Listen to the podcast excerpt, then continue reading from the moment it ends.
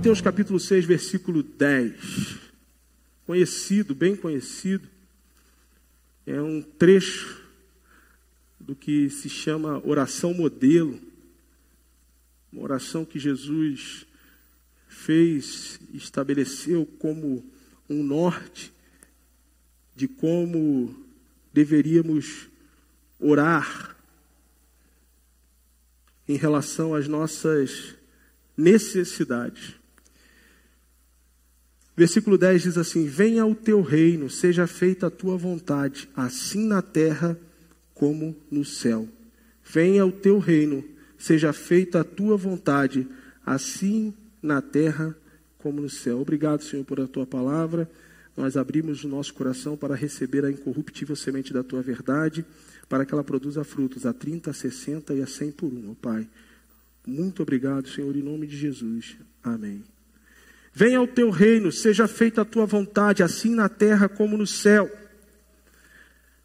Quando nós olhamos para esse texto e vemos e, e a fala de Jesus em relação, ou melhor, apresentando essa oração, e ele coloca uma expressão, essa expressão tão. É, é, é parece que ela é tão simples, né? mas ela tem tantos, tantas coisas envolvidas que nos faz refletir a respeito de como nós estamos recebendo esse reino e também de como nós estamos apresentando esse reino. Então Jesus ele coloca dentro desta oração algo significativo dizendo: Pai, venha o teu reino, que o teu reino venha. Isso tem um significado, porque, em primeiro lugar, o reino ele é formado por pessoas. Não existe um reino tipo do pequeno príncipe, né? Que só tem ele num planeta minúsculo. Não se pode chamar aquilo de um reino.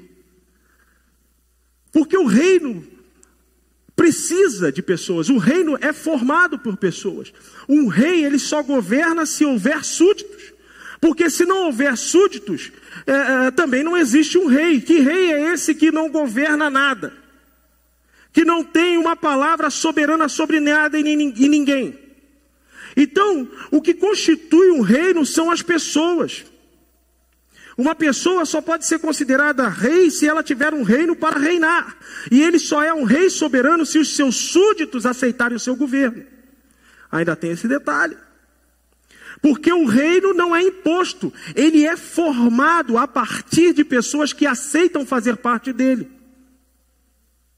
E aí, se você for para uma história medieval, existiam naquela época, você vê aí também nos filmes, os chamados bárbaros. Quem eram os bárbaros? Os bárbaros não eram pessoas, e eles ficaram conhecidos porque, é, é, é na ideia que se passava, na narrativa, essa é a palavra do momento, na narrativa da época, se vendia o seguinte: bárbaros são pessoas não civilizadas, elas não são, é, é, é, elas não têm qualquer tipo de apreço uh, pela vida em sociedade, eles simplesmente são bárbaros, destruidores.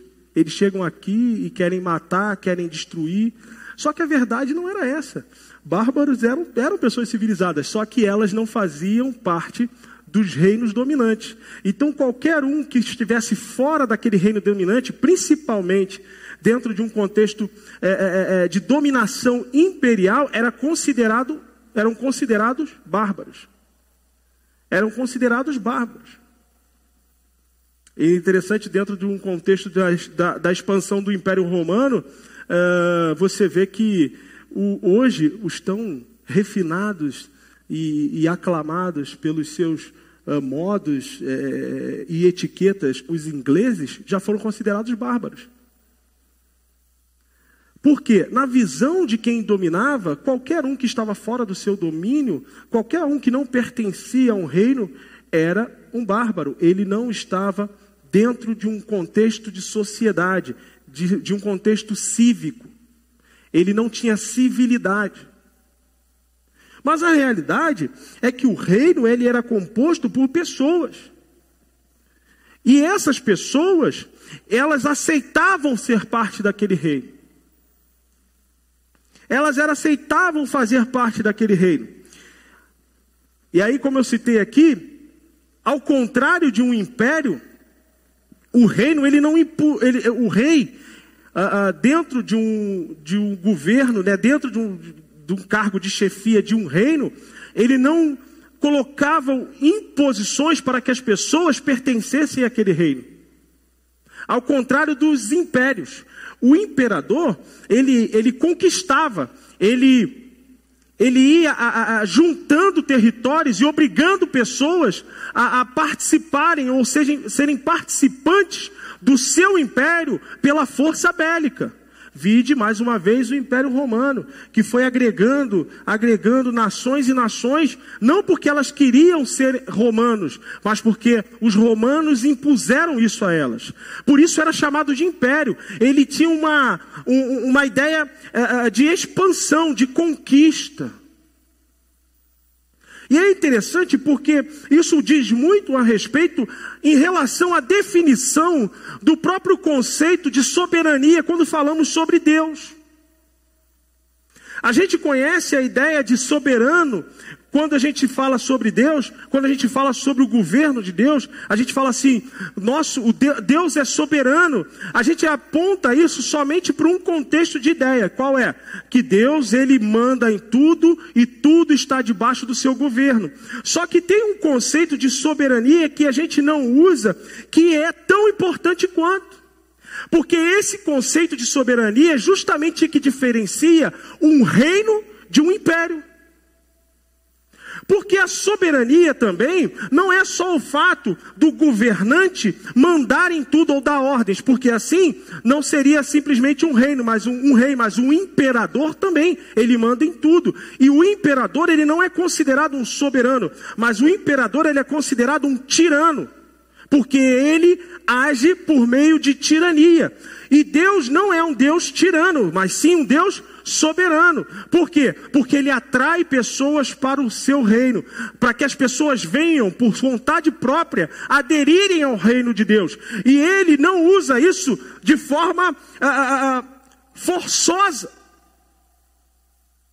Porque Deus não é tirano, ele é soberano. E uma das características do soberano é é tão soberano, tão soberano que aquilo que ele definiu como decreto, como princípio, como lei, ele mesmo se sujeita aos seus decretos. Ele mesmo se sujeita aos seus princípios. Ele mesmo se sujeita àquilo que ele decretou. Você imagina um Deus estabelecendo um princípio e ele mesmo quebrando um princípio que ele estabeleceu? Jamais. Porque ele é soberano. Ele é tão soberano, tão soberano, que ele mesmo não pode quebrar aquilo que ele mesmo determinou, sob o risco de ser considerado alguém que está negando a si mesmo. Se Deus quebrasse os seus princípios, ele negaria a si mesmo. Por isso que ele é soberano. Se Deus estabelece um decreto, Deus nos ama, amém? Amém? Deus ama, é, João 3,16, porque Deus amou um, Deus amou só um ou dois, Deus amou um, mas o mundo todo, o mundo todo, o mundo todo irá para o céu? Sabemos que não. Mas Deus deixou de amar essas pessoas? Sabemos que não. Mas Deus estabeleceu um princípio, um decreto, um meio pelo qual o céu, o reino de Deus é acessado. E ele não vai tecer caminhos que vão quebrar os próprios decretos dele para poder colocar o A ou B dentro do céu. Ele mesmo fala: cada um dará conta de si mesmo. Imagine, olha, aquela irmã é fiel a mim, muito fiel, serva dedicada. O seu filho se perdeu. O seu filho não quer saber do meu reino, do meu evangelho. Mas como ela é uma serva tão fiel, tão dedicada, eu vou trazer ela e ele junto. É possível isso? Cada um dará conta de si mesmo. A salvação é individual. Não existe salvação coletiva. Não existe salvação a reboque. Princípio estabelecido pelo reino de Deus. Você vê o próprio Jesus falando: em meu nome eles vão dizer, olha, eles vão chegar na minha presença e dizer: olha, em teu, em teu nome eu expulsei demônios, em teu nome eu curei pessoas, em teu nome muitos se converteram, e Jesus vai dizer assim: apartai-vos de mim, porque eu não conheço vocês. Porque existe um princípio estabelecido para se acessar o reino de Deus, acessar a eternidade.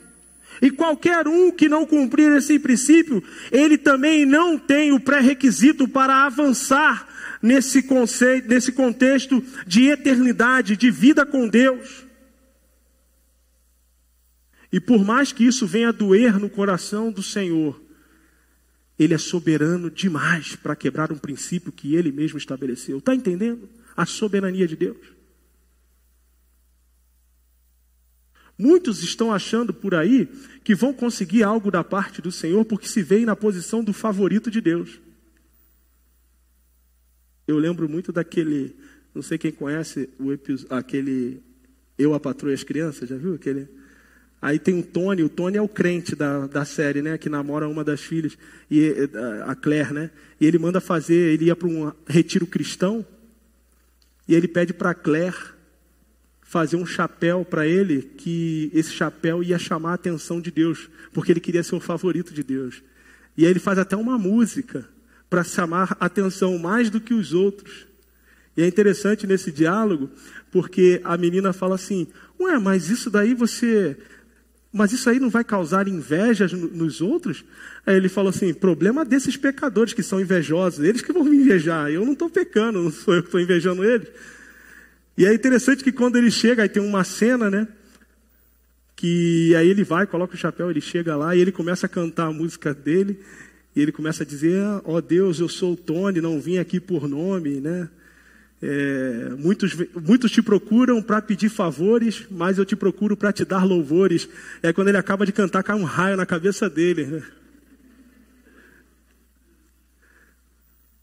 Porque quando você se coloca numa posição, eu sou o favorito de Deus, o orgulho tomou conta do seu coração e já acabou por aí. Então, o princípio da soberania de Deus estabelece um contexto de reino onde Deus se coloca como um rei soberano, onde ele atrai súditos para o seu reino, por quê? Porque ele não é um imperador tirano, onde o tirano não, o tirano ele usa de subterfúgios, ele usa de guerra, ele usa de é, é, é intimidação para poder conquistar pessoas para o seu império. Não à toa, Paulo escreve em Colossenses no capítulo 1, no versículo 13, dizendo o seguinte: Porque Deus, porque Cristo nos resgatou do império das trevas, império das trevas, e nos transportou para onde? Para onde? O reino do seu amor. Ele nos tirou do império e transportou para o reino então Jesus ele fala: "Vem ao teu reino". Na oração dele, "Vem ao teu reino". O que que Jesus está dizendo? Pai, governe. Governe sobre todos, governe sobre a humanidade, governe sobre todas as pessoas. Mas também, como um exemplo de oração, ele quis dizer o seguinte: governe sobre a minha vida. Porque se eu sou um súdito de um reino, eu preciso andar de acordo com os parâmetros estabelecidos pelo rei. A nossa Constituição, lá no artigo 5, ela estabelece o seguinte: ninguém será obrigado a fazer ou deixar de fazer algo senão em virtude de lei. Sabe o que isso significa? Que todo comportamento da sociedade, por mais que você pense assim, eu posso fazer o que quiser. Um, um, mentira, você não pode fazer o que você quiser. Você só pode fazer o que a lei permite e aquilo que ela não proíbe. Quando Deus estabelece o, o, o, o decreto, os seus decretos que a gente chama de princípios, e esses princípios estão aí na sua Bíblia, na minha Bíblia, ele está dizendo claramente o seguinte: o reino se estabelece a partir desses princípios. O reino de, o meu reino se estabelece a partir desses princípios. Então, você pode fazer aquilo que eu autorizo você fazer, e você pode, ou melhor, você tem que deixar de fazer aquilo que eu proíbo, aquilo que eu determino como um tipo de limitação naquilo que você pode fazer, e você também pode fazer aquilo que eu não proíbo você de fazer. Cuidado, existem pegadinhas aí. Porque muitas das pessoas falam assim: ah, mas isso aqui não está na Bíblia. Isso aqui a Bíblia não proíbe. Às vezes não proíbe um tal comportamento, mas um outro comportamento, ele é tão pecado quanto. Por exemplo, o apóstolo Paulo, lá em Romanos 14, ele fala sobre o fato de não comer carne. Ele diz o seguinte: não, não tem problema, não tem problema. Realmente, você não tem problema comer isso, né? mas por causa do outro, por causa do seu irmão, evite, não faça isso. Sabe por quê? Porque o, o pecado em si não está no fato de comer a carne, mas ele se torna pecaminoso quando o outro se escandaliza com aquilo. Então não tem para onde fugir. Não tem para onde correr. Se há alguma coisa que você faz ou deixa de fazer afeta o seu irmão, aquele ato se torna pecaminoso. Ainda que você não considere como. Ainda que não esteja ali taxativamente escrito na palavra de Deus. E, e eu gosto muito quando o apóstolo Paulo fala lá aos Gálatas, aos, aos Gálatas no, no capítulo 5, e ele ele esmiuça as obras da carne, e aí ele vai escreve um rol de obras da carne, e aí eu fico imaginando os carnais lendo, contando e apontando e falando assim: opa, esse check, isso aqui check, né? Tal, e ele contando, esperando que a, o pecado dele não esteja relacionado ali, naquela relação de obra das, das a, obras da carne que Paulo faz. Mas Paulo ele quebra toda expectativa de sujeito quando ele chega no final do texto e diz assim: e outras semelhantes a estas. o leque se abriu de forma exponencial. Então, o reino de Deus é estabelecido por princípios. Quando Jesus fala, vem o teu reino, ele traz duas perspectivas na oração. Ele traz uma perspectiva individual, como a gente falou, que Deus governe a minha vida. O rei estabelece leis que definem as ações dos seus súditos. Todos os súditos do reino, eles estão sujeitos ao decreto do rei, à lei do rei. Eles só podem fazer aquilo que a lei não proíbe. E eles são obrigados a deixar de fazer aquilo que a lei proíbe. Então ninguém está fazendo o que quer. Apóstolo Paulo diz, deixa isso bem claro. Também em Gálatas, no capítulo 16, falando sobre a briga entre a carne e o espírito, ele diz o seguinte: que os dois militam entre si para que de alguma forma você faça aquilo que você não quer fazer, ou seja, em direção ao espírito, ou seja, se você está sendo guiado pelo espírito, como está escrito em Romanos, capítulo 8, versículo 14, onde diz: aqueles que são os filhos de Deus, esses são guiados pelo espírito de Deus, ou você está sendo guiado pelo espírito e de alguma forma você não está fazendo o que você quer. Ou você está sendo guiado pela sua carne e de alguma forma também você não está fazendo aquilo que você quer. As pessoas têm a ilusão de que principalmente em relação aos seus desejos, quando elas estão realizando seus desejos, elas estão assim: eu estou me realizando, eu estou fazendo o que eu quero. Você não está fazendo o que você quer, você está fazendo o que a sua carne está mandando você fazer, você está subjugado a ela. Eu gosto também de um texto onde o apóstolo Paulo fala assim: eu trago em sujeição o meu próprio corpo, ou, eu, ou então numa outra versão ele diz assim: eu esmurro o meu próprio corpo, para justamente anular a vontade da carne e evidenciar a vontade do Espírito. Agora, quando Jesus fala, venha o teu reino, ele estabelece dentro da oração dele um, uma escolha para a nossa vida. O que você quer que governe a sua vida? O reino de Deus ou o império das trevas? E não tem caminho do meio. Não tem centrão nessa história. Ou é um lado ou é o outro. Ou você estabelece o reino de Deus como um parâmetro para a sua vida, ou o império das trevas dominará a sua caminhada. Não tem o que fazer. Uma outra perspectiva é coletiva. Se Deus governa a minha vida, a maneira como eu vivo deve manifestar os valores do reino que eu pertenço. Ou seja, eu não posso dizer eu pertenço ao reino de Deus e não ter características do reino de Deus. Ah, qual reino você pertence? Eu, pertenço, eu venho do reino de Jeová. E o reino de Jeová é conhecido por quê? O reino de Jeová é conhecido pela justiça, pela paz e a alegria no Espírito Santo, como está escrito em Romanos, versículo, cap, capítulo 14, versículo 17. O reino de Deus não é comida e nem bebida. O reino de Deus não se estabelece por condições carnais. Hoje o pastor pela manhã falou sobre as necessidades.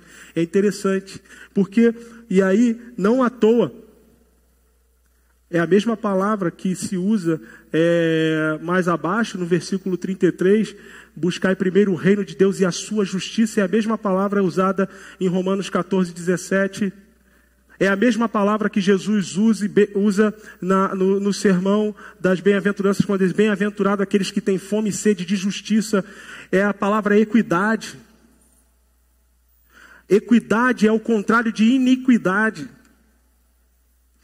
Toda ação iníqua é uma ação contrária ao reino de Deus, porque o reino de Deus é equidade e não de iniquidade. Então, quando eu apresento uma vida de iniquidade e querer dizer que eu venho do reino de Deus,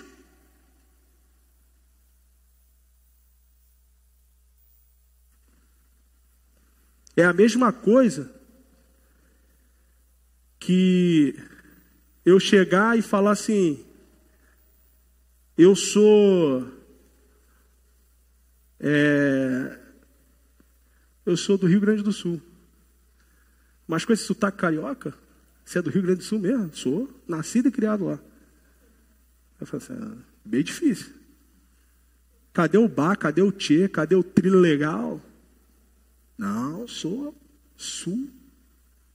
Rapá. Sou do sul, rapá. Porque não tem como, é a característica, indica da onde você veio.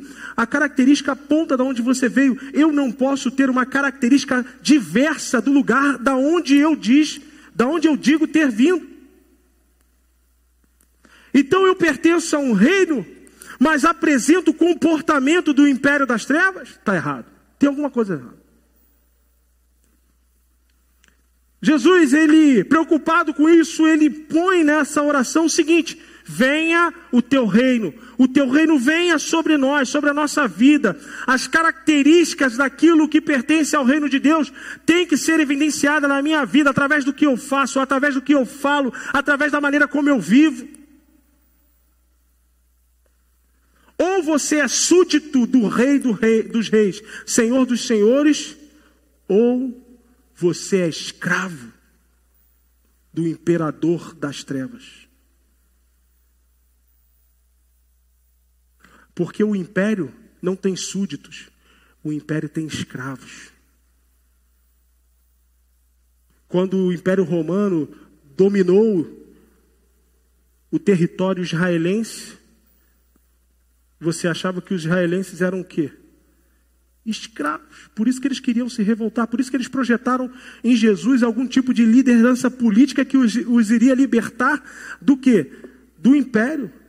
Só que Jesus estava para libertar eles do império, mas não do império terreno, não do império representado pelo contexto do plano terrestre, mas nós somos representantes do reino de Deus, então temos que representar aquilo que o reino de Deus uh, apresenta como interesse, ou seja, somos embaixadores da parte de Cristo. 2 Coríntios capítulo 5, versículo 20, não é isso que diz? Somos embaixadores da parte de Cristo. Qual é a função do embaixador? Representar os interesses da sua terra em terra estrangeira, em país estrangeiro.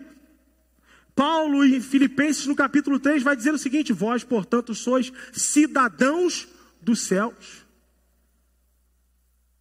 Somos estrangeiros, peregrinos nessa terra. Já contei aqui, né? Da irmã passando, no, voltando do culto de oração e aquele roupão, né? Já contei aqui, com roupão. E aí ela só tinha um caminho, já estava tarde, era uma vigília, e ela tinha que passar por um beco escuro. E ela voltando daquele culto de oração, aquela irmã, né, com roupão, aquela bem característica mesmo irmã do Reteté. E quando ela caiu no beco, pulou um assaltante e aquela irmã, com aquele roupão branco, aquele coque.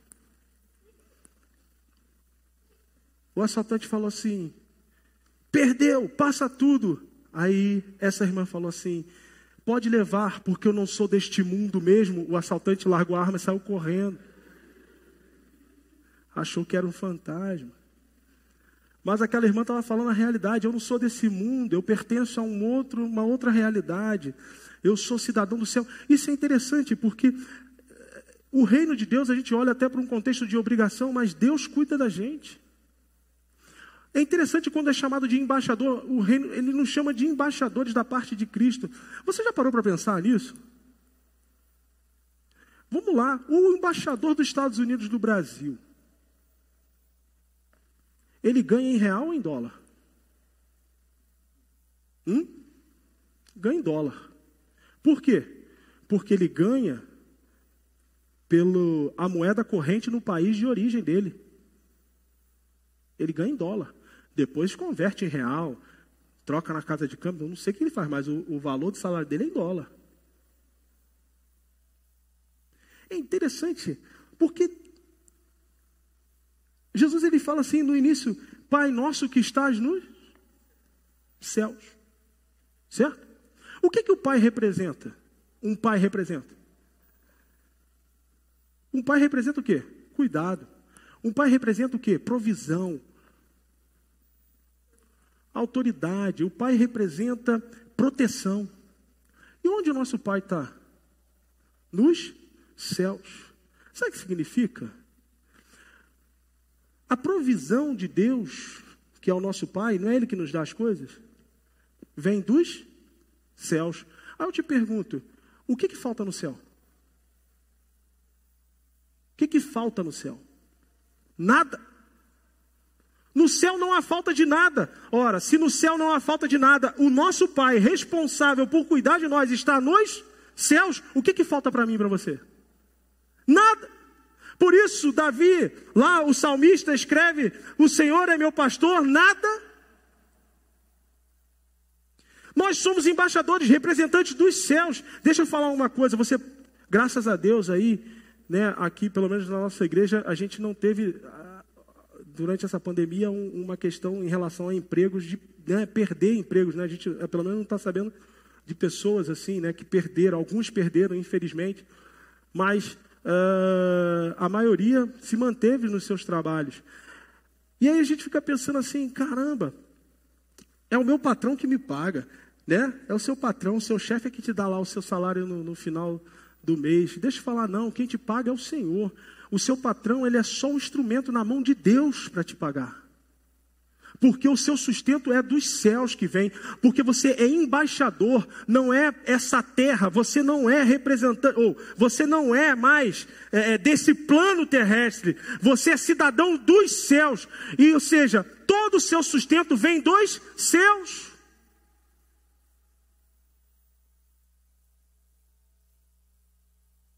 Certa vez lá no Rio, eu falei há, há anos atrás, porque lá no Rio tem essa, essa cultura da, do concurso público, né? O pessoal quer concurso público e tal.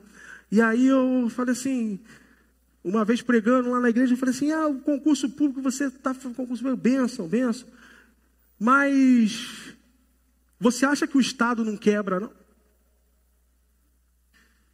Poucos anos, poucos anos depois, o Estado do Rio de Janeiro quebrado e um monte de jovens que tinham feito concurso para o Estado, infelizmente, não estavam sem receber salário. Ou seja, se a sua confiança não está no Senhor, vai confiar em quem? No governo? Num prefeito, num governador, num presidente da república? Vai confiar em, em alguém que estabelece um parâmetro terreno para poder ser aquela pessoa que te sustenta? Se a sua confiança está nisso, me desculpe, meu irmão, minha irmã, você está perdido, porque a confiança tem que estar no Senhor, sabe por quê? Porque independente se você tem emprego ou não, Ele te sustenta. Independente se você, se o, se o Estado quebrar, se o município quebrar, se a União quebrar ou não, Ele te sustenta. Independente de pandemia, Ele te sustenta, porque você é embaixador da parte de Cristo, o embaixador não pode ficar sem sustento, porque ele representa o reino de Deus na terra. O apóstolo Paulo diz o seguinte, lá em 1 Coríntios capítulo 9: nenhum soldado vai à guerra pelas suas próprias custas, mas antes aquele que o arregimentou é quem cuida, quem paga pelas custas dele.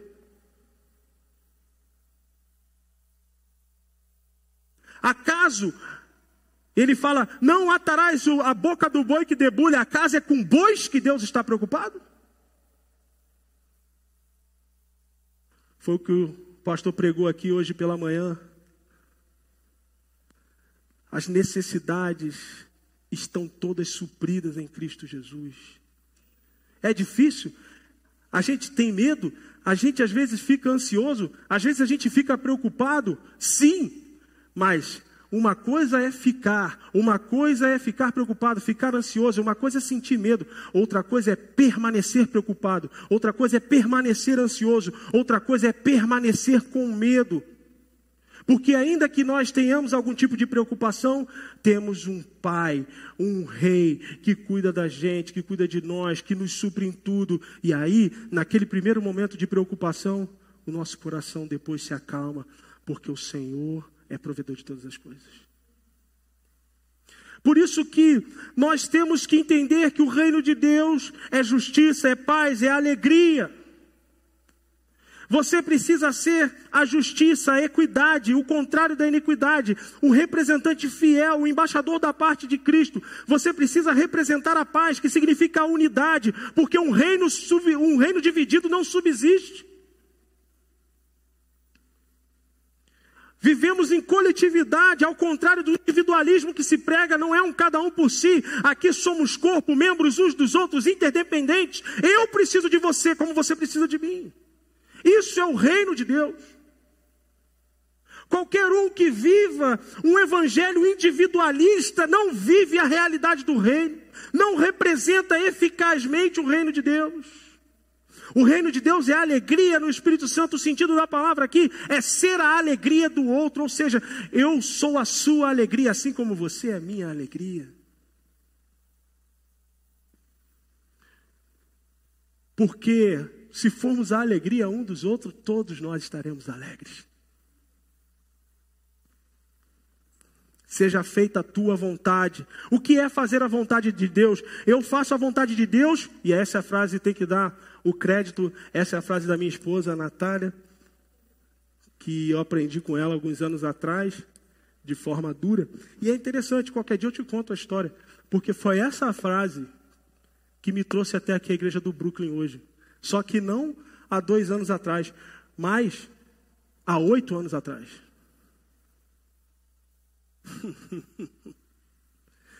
Faça a vontade de Deus e você não imagina onde Deus pode te levar.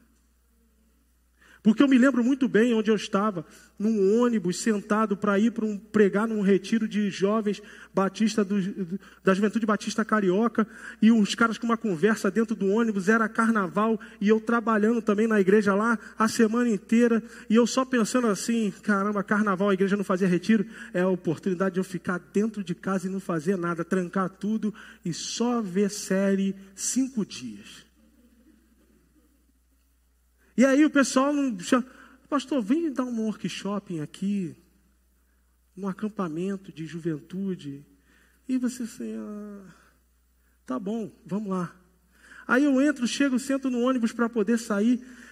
Uma conversa lá que nada tinha a ver com o evangelho. Eu olhei para a Natália, a Natália sentada do meu lado, eu falei assim: vamos embora. 11 horas da noite, para o ônibus sair. Eu falei: vamos embora. Vamos embora. Ela que isso, que isso, que isso? Eu falei, vamos embora, eu não vou. Desculpa a sinceridade. É, hoje eu estou mais calmo, mas eu era mais Pedro naquela época. E eu falei assim: eu não vou perder o meu tempo de jogar pérolas para porcos.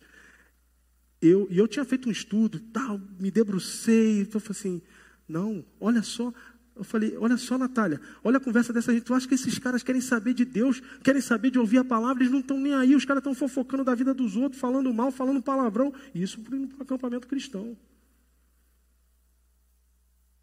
Eu falei, vamos embora, vamos embora. Eu vou falar com o menino ali. É só, um, é só uma oficina, não vai fazer falta, eu não sou o preletor do, do acampamento. E aí a Natália falou assim: não, não, não, a gente, não, você não pode. Eu falei, não, vamos embora. Aí a Natália falou assim para mim: você tem que fazer, ela falou assim, você tem que fazer a vontade de Deus. E eu falei, mas como que a gente vai saber que é a vontade de Deus? Ela falou assim, você sabe que está fazendo a vontade de Deus quando você não está fazendo a sua.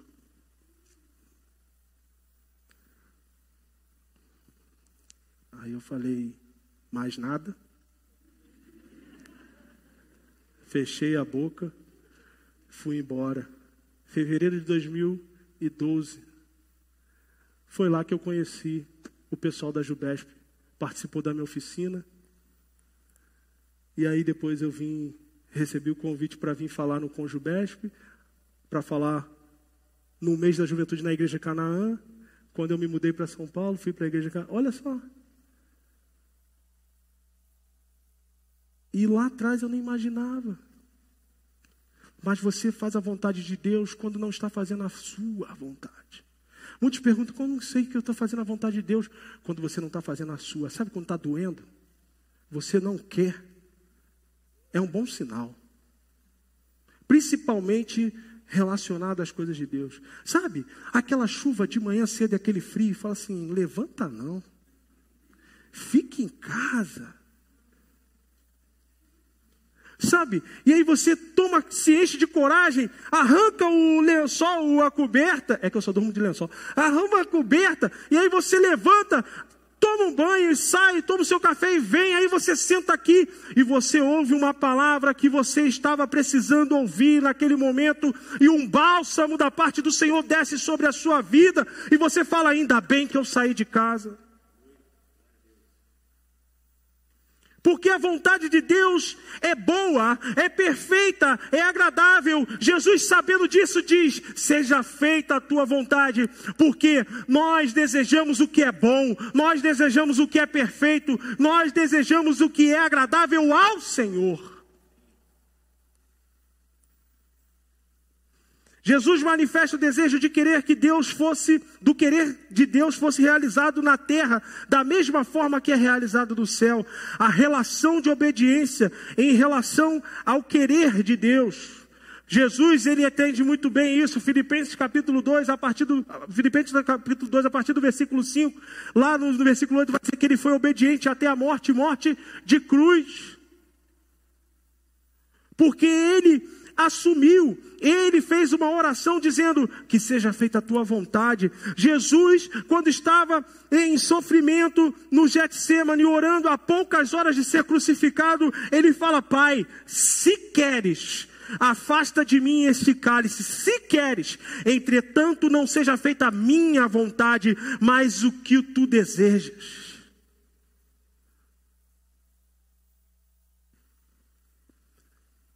Você imagina Jesus fugindo da cruz? O que, que seria de nós? Mas ele tinha feito uma oração: Venha a nós o teu reino, seja feita a tua vontade.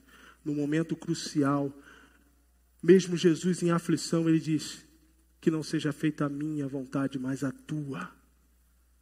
Porque a vontade de Deus é boa, perfeita e agradável. Às vezes não vai ser tão agradável para você, mas a gente, quando abraça a causa do Evangelho, já não vivemos para nós mesmos, mas vivemos para o outro, para que o outro se sinta bem. Muitas pessoas falam assim, eu vejo isso.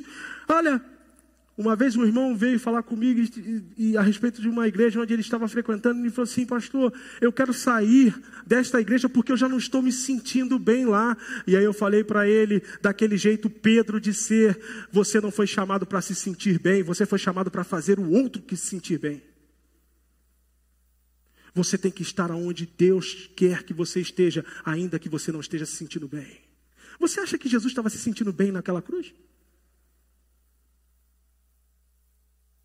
Você acha que Jesus estava se sentindo bem sendo cuspido, humilhado, carregando um madeiro nas suas costas, levando uma culpa que não era dele? Você acha que ele estava se sentindo bem? Mas não tem nada a ver com se sentir bem, não tem nada a ver com o que eu quero, mas tem a ver com aquilo que Deus quer. Venha o teu reino, seja feita a tua vontade. Jesus está dizendo: não é o que eu quero, mas que seja aquilo que o Senhor quer para mim. Eu gosto muito de uma música que é do, do Juliano Som. E ela fala, vai valer a pena. Ela fala assim: quando o grande dia chegar, eu olharei e direi: valeu a pena. Todo esforço, toda a, a, tudo que você está vivendo, tudo que você está passando. Obrigado, Daniel. Deixa eu te dizer, se é pelo propósito de Deus, vai valer a pena. O vosso trabalho não é vão no Senhor. Não é à toa, não é sem propósito. Porque a vontade de Deus é boa e perfeita e agradável. E aí você me pergunta, mas pastor, como podemos conhecer a vontade de Deus? A gente conhece a vontade de Deus através da sua palavra, lá em 1 João, capítulo 5, versículo 14 a 15. João ele vai dizer o seguinte: que se pedirmos alguma coisa segundo a sua vontade, ele nos ouve. E se ele nos ouve, nós temos a convicção que ele já atendeu aquilo que pedimos, porque se pedirmos alguma coisa segundo a tua vontade, muitas das vezes a gente está pedindo a Deus para saber a vontade de Deus. E aí o texto da palavra de Deus fala o seguinte: não, você precisa pedir a minha vontade para que você, para que eu te ouça. Mas pastor, aí é confuso. Eu não sei qual é a vontade de Deus para a minha vida, você sabe. Abra a sua Bíblia e a vontade de Deus para a sua vida está aí. Não tem nada a ver com aquilo que você quer escolher tem a ver com aquilo que Deus escolheu para você.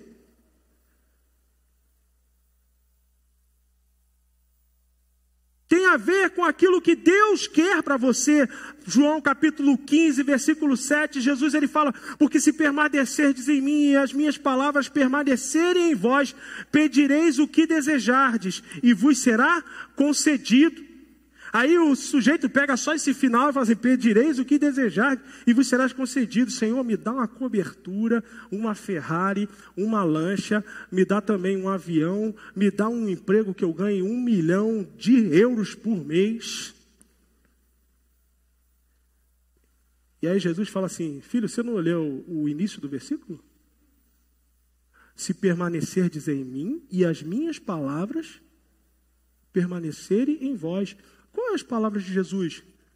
Mateus 6,33. Buscai, portanto, o primeiro. Então, qual é a vontade de Deus para a sua vida e para a minha vida? Buscar primeiro o reino de Deus e a sua justiça. E as demais coisas vão ser acrescentadas.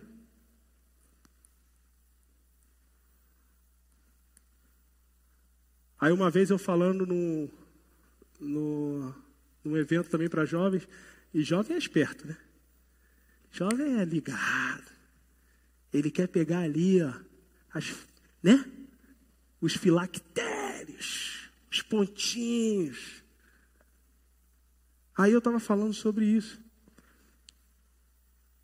Para um, um, grupo de jovens, falou assim: vocês estão buscando isso, buscando o seu carro do ano, buscando.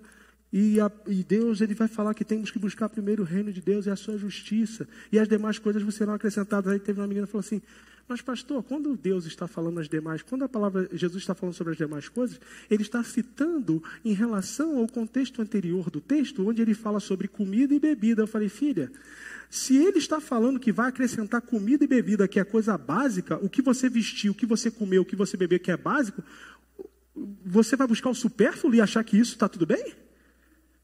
Que está certo? Se ele está falando daquilo que te mantém vivo e esconde as suas vergonhas, se ele está dizendo assim: olha, não busque o que te mantém vivo, não busque o que esconde as suas vergonhas, mas em primeiro lugar, busque o reino de Deus e o que te mantém vivo, a sua comida, a sua bebida, o que vestir, vai te ser acrescentado. É sério? Que você acha que não tem nada a ver? Não, não. Ele estava falando aqui de roupa, de comida, de bebida. Não falou nada de Ferrari. Não falou nada de, de estabilidade no emprego e que seja. Não ele não falou nada disso. Se Deus, se ele falou do básico, quanto mais o supérfluo. Às vezes a gente quer é, é, é distorcer a palavra de Deus em nosso benefício. Ora, a vontade de Deus está expressa na Sua palavra. 2 Timóteo 3, 16. Toda a Escritura é inspirada por Deus, proveitosa para ministrar a verdade, para uh, corrigir os erros, para repreender o mal e nos ensinar a maneira correta de viver, como está escrito na, na minha versão King James. Quer saber a vontade de Deus? Leia a palavra de Deus. Ah, mas as minhas decisões do dia a dia, o meu emprego, o seu, se eu saio daqui, se eu vou para lá, se eu mudo de casa. Mais uma vez, Romanos capítulo 8, versículo 14. Aqueles que são guiados pelo Espírito de Deus, esses são Espírito de Deus, esses são os filhos de Deus. Ora, se você é guiado pelo Espírito de Deus, as suas decisões vão ser baseadas na vontade de Deus. Não é Ele que está te conduzindo? A partir do momento em que você tem aí uma crise tão grande nesse momento, você não tem que perguntar a respeito da vontade de Deus, você tem que perguntar a respeito de quem está te guiando. Paulo aos Gálatas diz o seguinte, no versículo 17: Andai, portanto, no Espírito, e vocês nunca irão satisfazer a vontade da carne. Por quê? Porque o Espírito de Deus nos conduz, nos conduz aos lugares certos, nos conduz às decisões certas. É disso que Jesus está fazendo, falando, seja feita a tua vontade. E por último, assim na terra como é no céu. Assim na terra como é no céu. Cada pessoa que recebe Jesus como seu Salvador passa a ser parte do que há no céu na terra. João 3,16 diz o que? Porque Deus amou o mundo de tal maneira que deu o seu Filho para que todo aquele que nele crê não pereça, mas tenha em si a vida eterna, ou a palavra zoe, no grego, que traz em um dos seus sentidos a própria vida de Deus. Vida eterna. Ou seja, quando Jesus ele fala assim, seja feita a tua vontade assim na terra como há no céu, ele clama a Deus para que cada um que receba o seu reino, o reino de Deus, o governo de Deus sobre a sua vida, seja um pedaço do próprio céu caminhando na terra, carregando em si a eternidade que é dada a nós por Deus e é manifestada na nossa vida por meio do seu Espírito. E eu só me lembro lá em, em Atos capítulo 3, eh, eh, onde Pedro e João, à entrada da porta do templo, na porta formosa, ele encontra um paralítico e o paralítico olha para ele esperando receber alguma coisa, e eles olham para o paralítico e falam assim: Eu não tenho prata e nem ouro mas aquilo que eu tenho, isto eu te dou, em nome de Jesus o Nazareno, levanta e anda. O que, que eles tinham em si? Eles tinham em si o Espírito de Deus, eles tinham em si a vida eterna, que mudaria a vida daquele homem por completo. Ele poderia dar uma esmola, mas aquele homem ia perder, ia ser explorado, alguém ia pegar, ele ia gastar com alguma coisa, e aquilo ia passar, mas ele estava oferecendo algo que era eterno, algo que era duradouro, algo que não poderia ser tomado por homem algum, porque é dado pelo próprio Deus, e uma vez entrando na nossa vida, uma vez selado pelo Espírito Santo, ninguém pode tirar esse selo. É o próprio céu na terra. É a representatividade do reino de Deus sobre a terra, como falamos, embaixadores da parte de Cristo. Você sabe que se você. Você sabe que, que o governo brasileiro não pode entrar em qualquer embaixada aqui, sabia? Mesmo estando no, no, no território brasileiro, sabe por quê? Porque a embaixada é território nas, estrangeiro em, em, dentro de um país, dentro desse país, dentro do Brasil, é, é território estrangeiro. E ali o que, que acontece? Quando você entra na embaixada dos Estados Unidos, você está em solo americano. A embaixada dos Estados Unidos é os Estados Unidos no Brasil. Ah, mas os Estados Unidos é lá do outro lado da, da América Central. Hum, você está entendendo? Você e eu somos embaixadores da parte de Cristo. Sabe o que significa? Nós somos a representatividade do céu na terra. Por isso que Jesus fala: Venha o teu reino, seja feita a tua vontade, assim na terra como é no céu. Com isso, a capacidade de manifestar a vontade de Deus sobre a terra da maneira exata como é feito no céu, assim como Jesus foi a expressão exata de Deus andando na terra como homem, somos seus imitadores porque ganhamos o poder de sermos chamados filhos de Deus, herdeiros e co-herdeiros juntamente com Ele. Fomos feitos à sua imagem e semelhança, reflexos exatos de quem Cristo é, não pelo que fizemos, mas pela graça manifestada em Cristo Jesus. Essa oração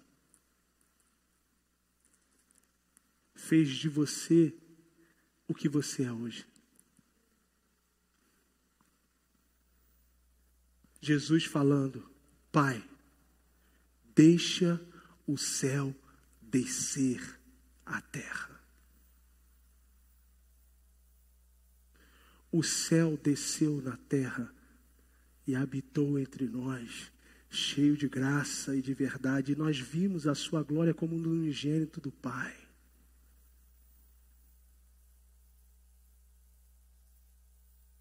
O Rei dos Reis não força, ele convida quem quer fazer parte do meu reino.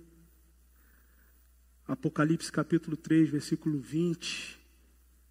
Eis que tua porta e bato. Aquele que ouvir, aquele que abrir a porta, permitir que eu entre, eu vou cear com ele e ele comigo. Aliás, vem a quarta-feira, igreja de Laodiceia, o pastor vai estar falando aqui, fechando a carta às sete igrejas da Ásia, fechando a série de mensagens, quarta-feira, sete e meia, presencial, tá? Você pode vir, tá bom? Você vem. É o céu, porque ele convida para participar do reino. Ele não escraviza ninguém. Deixe o céu descer sobre a sua vida. Deixe o céu descer e tomar conta da sua vida. Deixe o céu descer e tomar conta da sua casa. Deixe o céu descer e tomar conta do seu ambiente de trabalho através da sua vida como representante do reino de Deus, como embaixador da parte de Cristo. Deixe o céu descer e tomar conta da sua família e transformar a realidade da sua família, da sua casa. Deixe o céu descer e transformar a realidade da sua vizinhança, do seu ambiente ali, da, da sua moradia, do seu condomínio, da sua vila, da onde você mora, porque você é o representante do reino de Deus, você é um representante, um embaixador da parte de Cristo, você carrega em si a, a vida eterna que exala do próprio Deus, o Espírito de Deus.